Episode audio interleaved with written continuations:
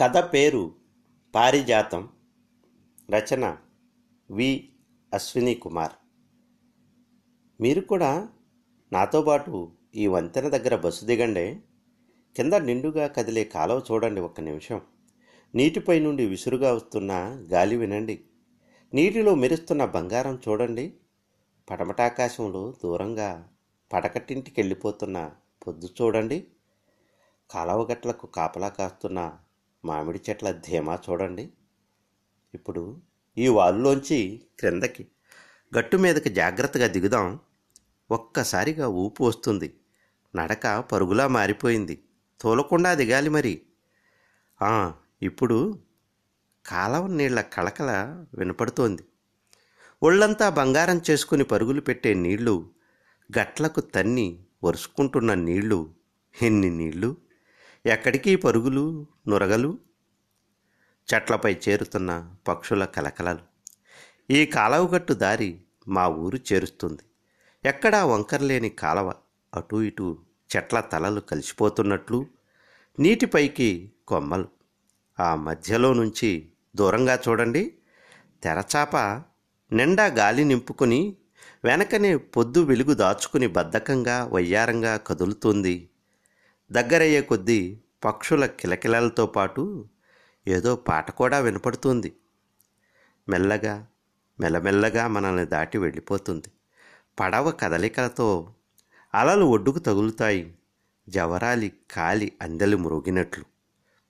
అంతలోనే ఊరు దగ్గరవుతుంది. సాయంత్రం పొగ కాలవ నీటి మీద వేలాడుతుంటుంది. ఊళ్ళో అన్ని పొయ్యిలు పిడకలతో అంటుకుని ఉంటాయి. ఇక్కడే కాలవగట్టు దిగి ఊరిదారి పట్టాలి. మెత్తటి ఇసుక చవిటి ఇసుక.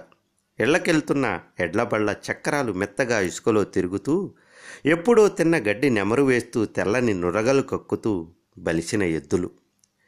పగలంతా పనిచేసినా అలసిపోని ఆసాములు పలకరింపులు. ఒలుకులు దాటి హరిజనవాడ దాటి గవళ్ళ ఇల్లు దాటి ఎండు చేపల ఘాటు వాసనలో నుంచి కోమటి అరుగులు దాటి మునసబు దొడ్డి దాటి పెద్ద అరుగుల వెంకయ్య మామ ఇంటి తర్వాత మా ఇంటికి సన్న సందులో తిరిగి దూరంగా రామాలయంలో నూనె దీపం కనపడుతోంది. అప్పటికే చెరువు చీకటిని కప్పుకుంది. ఇంటర్ పరీక్షలు రాసి ఈరోజే బాబాయ్ ఇంటికి వచ్చాను. మా పిన్ని కూతురు తారక్క పరీక్షలు బాగా రాశావా? అని అడిగి కొత్త సినిమా మాయాబజార్ చూసావా అంది. నేను ఆ అంటుండగానే నరసయ్య మామ రెండో పెళ్ళి చేసుకున్నాడు అని చెప్పింది. రాత్రి బాబాయ్తో పొలం పనుల గురించి అడిగితే ఆకుమళ్ళకు రేపటి నుంచి అరక కట్టాలి అని పురమాయించాడు. మా ఉమ్మడి కుటుంబ వ్యవసాయం అంతా బాబాయే చూస్తుంటాడు. అన్ని సెలవులకు బాబాయ్ ఇంట్లోనే ఉండి వ్యవసాయం పనుల్లో సాయం చేయటం అలవాటు నాకు. మర్నాడు నరసయ్య మామ ఇంటికెళ్ళా తారక్కతో. అప్పుడు చూశా చిన్నత్తను. ఆమె ఎక్కడి నుండి దిగి వచ్చింది ఇక్కడకు?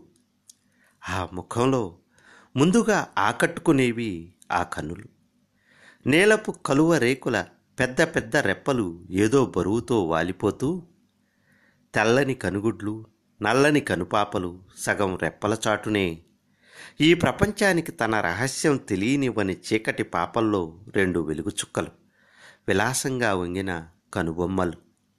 మధ్యలో అస్తమించే పొద్దులా కుంకుమబొట్టు ఎవరో చెక్కినట్టు చక్కని ముక్కు. చివరన ఓ చిన్న రతనాల నక్షత్రం. ఎవరికో దారి చూపుతూ నిండైన పెదవులు చిన్ని నోరు.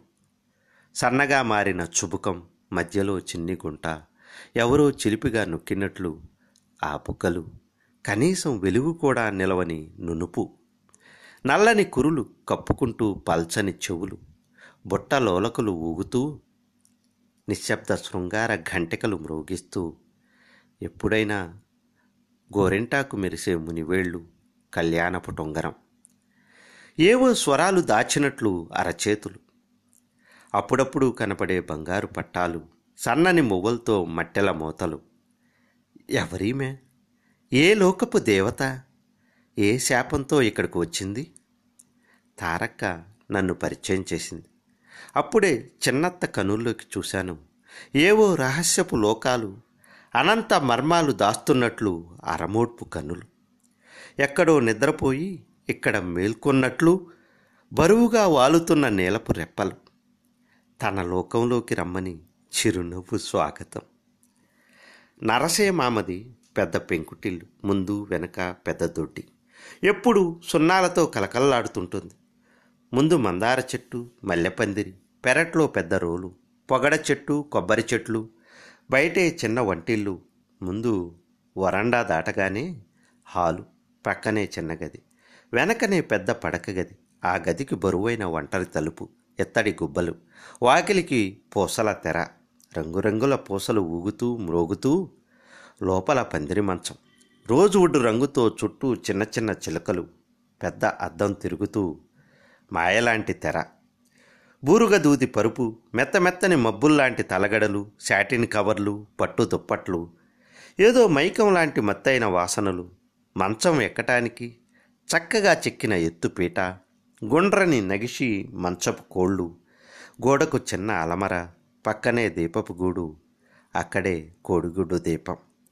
అదృష్ట అస్పష్టమైన బొమ్మలతో ఒక ఆయిల్ పెయింటింగ్. పక్కనే Venkatrama and co calendar. Calendar మార్చి పంతొమ్మిది వందల యాభై ఎనిమిది. కుక్కపిల్ల గ్రామ్ఫోన్ రికార్డులు వినేవాళ్ళం. పిన్నులు పెట్టడం కీ ఇవ్వటం రికార్డు తిరుగుతుంటే వెలుగు ఉగిసలాడుతుంటే పాటలు బయటకు వస్తుంటే అదొక వింత లోకంలో ఉన్నట్లు గడిచేది ఆమెతో ఉన్నంతసేపు. చిన్నత్త కొత్తగా కాపురానికి వచ్చిన స్నిగ్ధ కదులుతున్న శృంగారం ప్రేమతో దగ్గరకు తీసుకుని ఆకలి తప్పిక తీర్చే ప్రేమ దేవత. ఎప్పుడైనా మధ్యాహ్నం వెళ్ళినప్పుడు ఆ పందిరి మంచం మీద నిద్రపోతున్న రతీదేవిలా అనిపించేది. చిన్నత్త దేవతలుంటారా? కథల్లో మాదిరి ఎప్పుడైనా మన మధ్యకు ఈ భూమి మీదకు దిగి వస్తారా? నువ్వు అలాగే వచ్చావా? అడిగేవాడిని నువ్వు ఇక్కడికి ఎలా వచ్చావు? అడిగాను మళ్ళీ. అదిగో కాలవ పడవ మీద తెరచాప పడవ మీద కాలవ ప్రవాహంలో ఒకరోజు ఒక పగలు. కాలవ గట్లు ఎండలో ఒళ్ళు ఎండబెట్టుకుంటున్నాయి. గట్ల మీద గడ్డి మేస్తూ గేదెలు పరుగులు పెడుతూ మేకలు తెరచాప నిండా గాలి సరంగు పాటలు పగలంతా మెల్లగా బద్ధకంగా ప్రయాణం. రాత్రి సగం చంద్రుడు కోటి చుక్కలు. ఆగిపోయిన గాలి దిగిపోయిన తెరచాప పడవలాగుతూ సరంగులు పాటలు పాడుతూ సరంగులు రాత్రంతా. తెలతెలవారుతుండగా ఈ ఊరి రేవులో ఆగింది పడవ. మెట్ల బల్ల పసుపు పూసి వేశారు. గట్టు మీదకు దిగుతుండగా మొత్తైదువులు దిష్టి నీళ్ళు. ఆ రోజే ఈ ఇంట్లో అడుగుపెట్టా. స్వగతంలా చెప్పింది. నువ్వు ఎక్కడికి వెళ్ళాలి? అడిగాను. ఎన్నో పగళ్ళు కలలు కన్నాను. ఏ రాకుమారుడో వస్తాడని.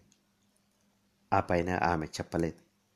ఇప్పుడు నరసయ్యమామ బలమైన చేతుల్లో లంక పొగాకు ఘాటైన వాసనల్లో ఏవో పేడకలలు కలల్లోంచి పేడకలల్లోకి మేల్కొని తెల్లవారుగా ఒళ్ళంతా పచ్చిపుండు వేడి నీళ్ళ స్నానం సాంబ్రాణి ధూపం తలారబెట్టుకుంటూ ఆ పొగల వెనుక నుంచి ఆ కురుల మధ్య నుంచి మబ్బుల్లో చందమామలా ఉండేది.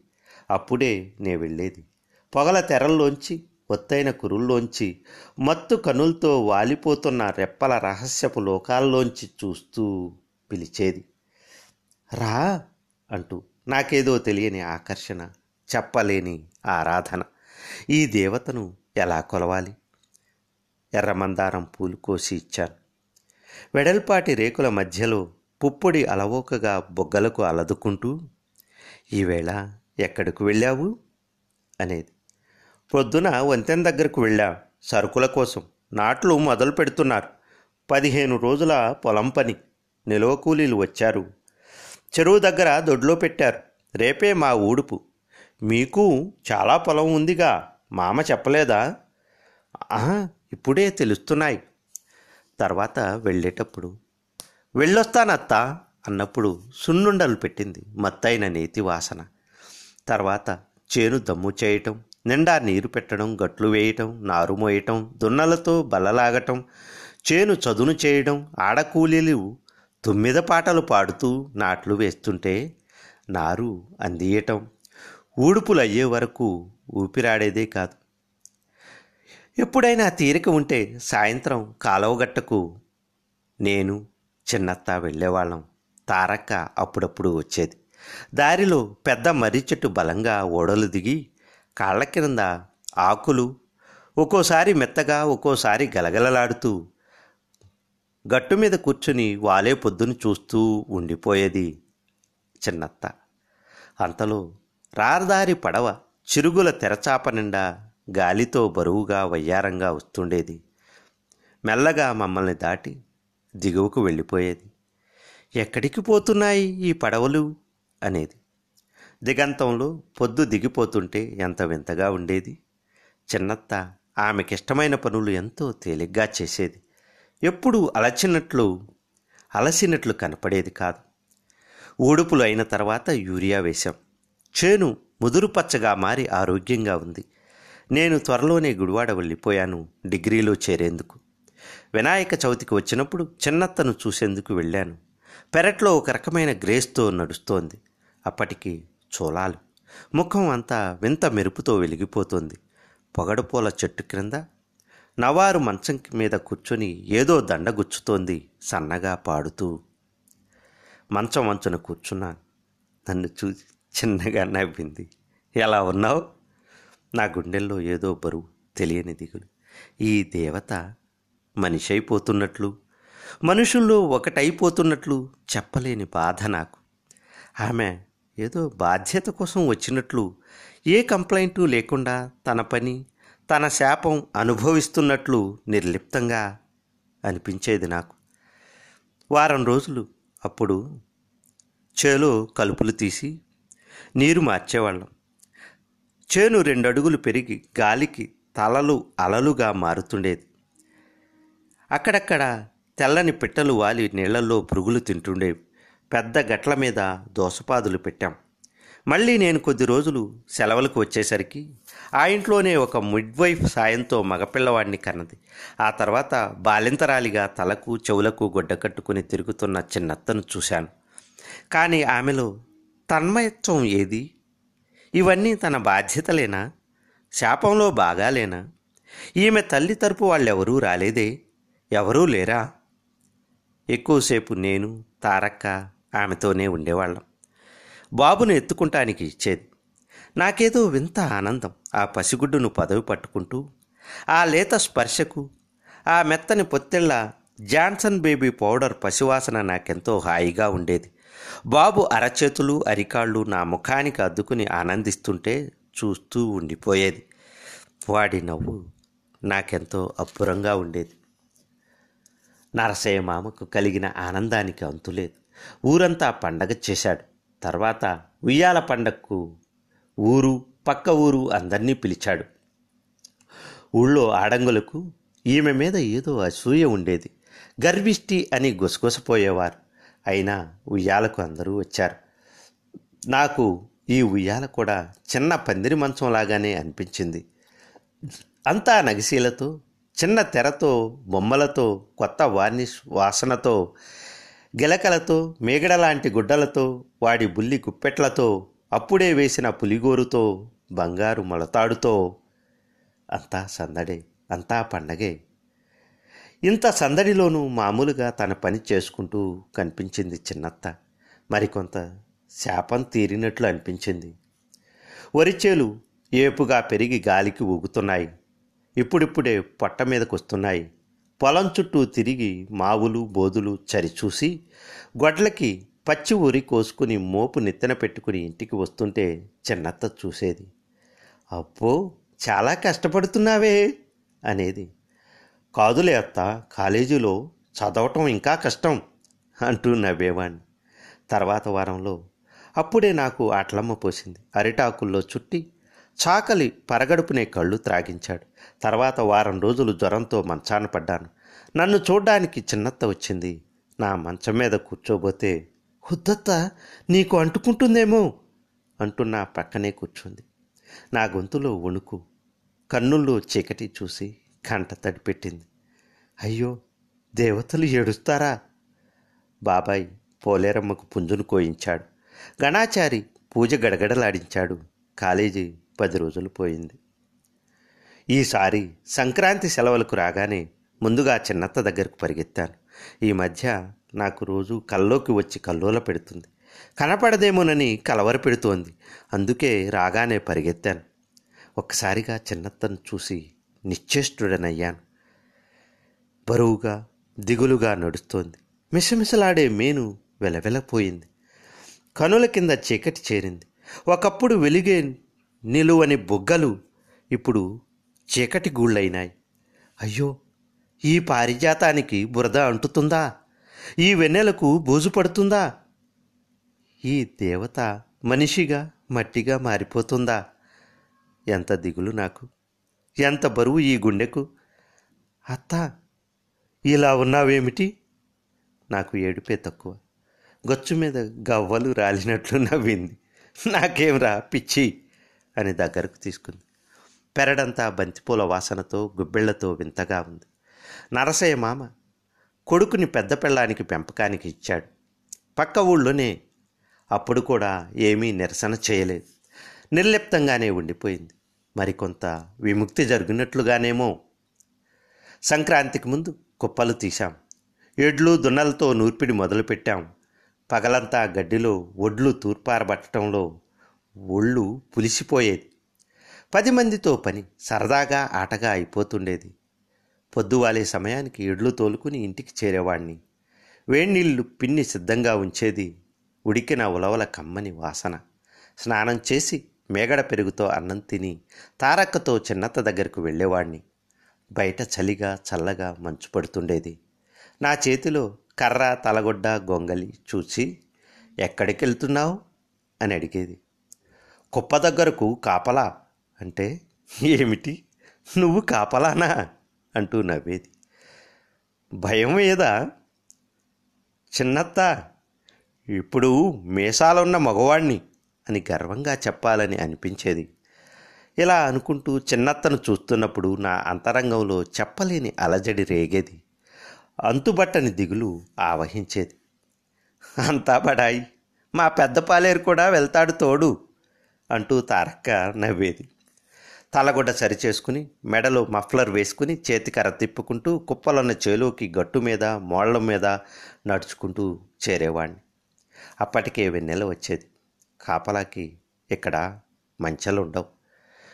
గడ్డి మోపుల పైన ఈత చాప వేసి దుప్పటి వేసేవాళ్ళు. లాంతరు మసిబారుతూ ఉండేది. పెద్దపాలేరు కుప్పలో దూరి నిద్రపోయేవాడు. బండి క్రింద వెచ్చగా గొంగట్లో కూర్చొని చూస్తుంటే వెన్నెల మంచులో తడుస్తుండేది. కట్లోడ తీసుకున్న గుడ్లు మోళ్ళు మేస్తూ దయ్యాల్లా కదులుతుండేవి. రాణి దొంగల కోసం వచ్చే నిద్ర ఆపుకుంటూ భయం పోవటానికి గట్టిగా సినిమా పాటలు పాడుతూ ప్రక్క చేలో కుప్ప దగ్గర కాపలావాడిని కేకలు వేస్తూ ఎప్పుడో నిద్రపోయేవాణ్ణి. నిద్రలో చిన్నత నవ్వుతూ కనిపించేది. దగ్గరకు వచ్చి ఒళ్ళు నా తల చేర్చి తోడుండేది. నా కలల్లో తను వచ్చి కలవర పెట్టేది. తొలి కోడికే మెలకు వచ్చేది. తొలి వెలుగులో ఇంటికి చేరేవాణ్ణి. పిన్ని అప్పుడే పితికిన గుమ్మపాలు ఇచ్చేది. ధాన్యం కొనడానికి గుడివాడ వడ్ల బ్రోకర్ వచ్చేవాడు. రోజుకో ధర చెప్పేవాడు ఇవ్వక తప్పదు. సగం డబ్బు చేతిలో పెట్టి పదిహేను రోజుల్లో మిల్లు నుంచి డబ్బు తెచ్చిస్తానన్నయ్యా అని బాబాయ్తో చెప్పి వెళ్ళిపోయేవాడు బ్రోకర్. మళ్ళీ ఆరు నెలలలోపు కనపడేవాడు కాదు బాబాయ్. ఆ డబ్బు జాగ్రత్తగా పడక గది పైన గూటిలో దాచేవాడు. దాయటానికి బీరువా ఉండదు బ్యాంకు లేదు. సంవత్సరం అంతా ఆ డబ్బే వాడుకోవాలి. మళ్ళీ వ్యవసాయ పనులకు పెట్టుబడి పెట్టాలి. అయినా రోజులు ఒడిదుడుకులు ఒత్తిడులు లేకుండా నడుస్తుండేవి. భోగి మంటలు వేశాం. పంచ బిగించి తడి మంచులో చెడుగుడు ఆడాం. నవంబర్లోనే తారకకు పెళ్ళయింది. సంక్రాంతి అవగానే అత్తారింటికి వెళ్ళిపోయింది. నేను కాలేజీ తెరిచేసరికి పట్నం వెళ్ళిపోవాలి. ఒంటరిగా కాలవగట్టు మీద నడిచి వంతెన దగ్గరకు చేరి అక్కడ బస్సెక్కి వెళ్ళాలి. కాలవ నిండుగా ప్రవహిస్తోంది. ఈ సంవత్సరం దాళవా ఉంది. తెరచాప పడవలు మందంగా బరువుగా కదులుతున్నాయి. కడుపులో కొబ్బరికాయలు సరుకులు దాచుకుని. ఇంకా మామిడి పుయ్యలేదు కోయల కుయ్యనూ లేదు. వేసవి సెలవులకు వస్తున్నప్పుడు గుడివాడలో పిన్నికి మందులు కొన్నాను. ఆఖరి బస్సు చాలా ఆలస్యంగా నన్ను వంతెన దగ్గర దింపి కదిలిపోయింది. చూస్తుండగానే వెనుక ఎర్రటి దీపాలు కనుమరుగైపోయాయి. అంతా చీకటి చిమ్మ చీకటి. తడుముకుంటూ వాలు దిగాను. గట్టు మీదకు కాలవల నీళ్ళు సగానికే నడుస్తున్నాయి. నీటి నడక వినపడుతోంది. చీకటి అంతా చీకటి. దట్టంగా కమ్ముకున్న మామిడి చెట్లు గట్టు ఎత్తుపల్లాలు కీచురాళ్ళ గోళ్ళు పెడుతున్నాయి. కీచురాళ్ళు గోళ పెడుతున్నాయి. చుక్కల మినుకు చెట్లపైనే ఆగిపోతోంది. కటిక చీకటి. కన్ను తెరిచినా మూసినా ఒకలాగానే ఉంది. తెలిసిన దారే అయినా తడబాటు గుండె దడ. అడుగులో అడుగు గొంతులో వణుకు రాగం. భయాన్ని తోలటానికి ఎలపాట ఇలా ఎంత దూరం? ఎంతసేపు గడిచింది? ఇంతలో వెనక నుంచి ఏదో శబ్దం. ఏమిటి? పాములు కదులుతున్నాయా? దెయ్యాలు చెట్లు దిగుతున్నాయా? భయం గుప్పెట్లో గుండె దడదడ వెనక నుంచి ఓ తెరచాప పడవ మెల్లగా వస్తోంది. ఒడ్డు అంచుకు దగ్గర చేరుతుంది. చూశాను. గమ్మత్తుగా చుక్కాని దగ్గర లాంతరు వేలాడదీసి ఉంది. ఆ వెలుగులోనే చిన్నత్త నిలబడి ఉంది. కన్నులు నులుముకుని మళ్ళీ చూశాను. పిచ్చి రా! అంటూ పిలిచింది. ఇక్కడ రేవు లేదు. వడిగా నడిచి పడవలో దూకాలి. చేయి అందించింది. అప్పుడే దగ్గరగా చూశాను. ఎక్కడి నుంచి అని అడిగాను. వెన్నెల్లాంటి చీర చీకటిలో కూడా కనపడుతోంది. తల నిండా మల్లెపూలు మత్తుగా వాసన. చుక్కలు దాక్కున్న కనుపాపలు. నా చేయి ఆమె అరచేతిలోనే ఉంది. గులాబీల మెత్తదనం ఆమె నవ్వుతూనే ఉంది. ఊరు దగ్గరైంది. రేవు ప్రక్కనైంది ముందుగా నేను దూకాను. జాగ్రత్త సుమా! వెనక నుంచి అంటోంది. చిన్నత్త! అంటున్నా. పడవ సాగిపోతోంది. నువ్వు దిగవా? నవ్వుతోంది. వెళ్ళిపోతోంది పడవ. వెళ్ళిపోతోంది. ఇసుక దారిలో ఊరకుక్కలు నిద్రవుతున్నాయి గొడ్ల ఉచ్చలో తడిసి ఇసుక ఏదో వాసన వేస్తోంది. నిద్రలో నడుస్తున్నట్లు ఊళ్ళోకి ఇంటికి చేరాను. పిన్నికి అమృతాంజనం మందులు ఇచ్చాను. అన్నం తిందువురా అంటోంది పిన్ని. ఎక్కడో ఓ నక్క ఓళ వేస్తోంది. అంతా నిశ్శబ్దంగా సద్దుమణిగి నిద్రవుతోంది ఊరు. దొడ్లో ఎద్దుల గంటలు మోగపోయాయి. దూరంగా పెద్ద మర్రి చెట్టు దయ్యంలా నిలబడి ఉంది. గుడ్లగూబల్ని గబ్బిలాల్ని తల్లో దాచుకుని ద ఊరి చుట్టూ తాడి చెట్లు నిలబడి కునికిపాట్లు పడుతున్నాయి. ఊళ్ళో గాలంతా తెరచాప ఎక్కి ఎక్కడికో వెళ్ళిపోయింది. ఒక్కగా చెమటగా నిద్రపట్టలేదు. తెల్ల తెల్లవారుతుండగా ఎద్దుల గంటలు వినపడుతున్నాయి. నాగళ్ళు తిరగగట్టి ఆకుమళ్ళు దున్నటానికి వెళ్తున్నారు. కళ్ళాపి పేడవాసన వస్తోంది. కాకులు అరవటం మొదలుపెట్టాయి. పిచ్చుకలు కంకుల కోసం వాలుతున్నాయి. చూస్తుండగానే బల్లున తెల్లారింది. ప్రొద్దెక్కిన తర్వాత నరసయ్య మామ ఇంటికి బయలుదేరాను పిన్ని మామిడి ఊరగాయ పడుతోంది.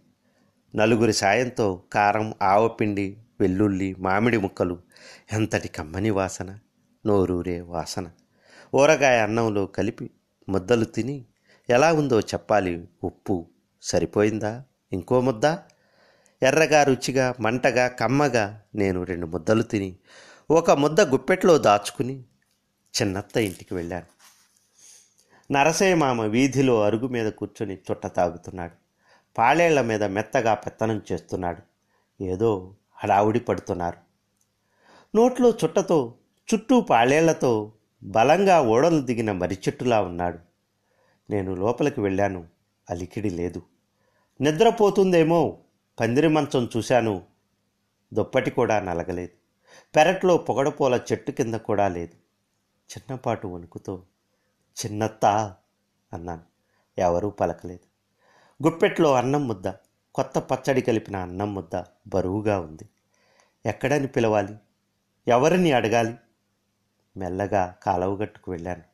నీళ్ళు మెల్లగా తగ్గిపోతున్నాయి. రేపటి నుంచి పడవలు రావు. కాలవకు రెండు ప్రక్కల బారునే చూశాను. ఎండలో మామిడి చెట్లు కాయలతో బరువెక్కుతున్నాయి. కనపడే వరకు ఎక్కడా పడవజాడలేదు. ఈరోజు బల్లకట్టు కూడా వెళ్ళిపోయింది. కాసేపు గట్టు మీద కూర్చున్నా. ఒక్కసారిగా ఒంటరినైపోయినట్లు నాలో దుఃఖం పొంగుకొస్తోంది. గుప్పెట్లో కొత్త పచ్చడి అన్నం ముద్ద. మెల్లగా నీళ్ళలోకి వదిలేశాను. దేవత శాపం తీరిపోయిందేమో. ఆ రాత్రి బయట నొలక మంచం మీద పడుకున్నా. సుక్కలాకాశం బిక్కుబిక్కుమంటోంది. ఎన్ని చుక్కలో చిన్నత్త ఆలోచనలతో నిద్ర పట్టలేదు.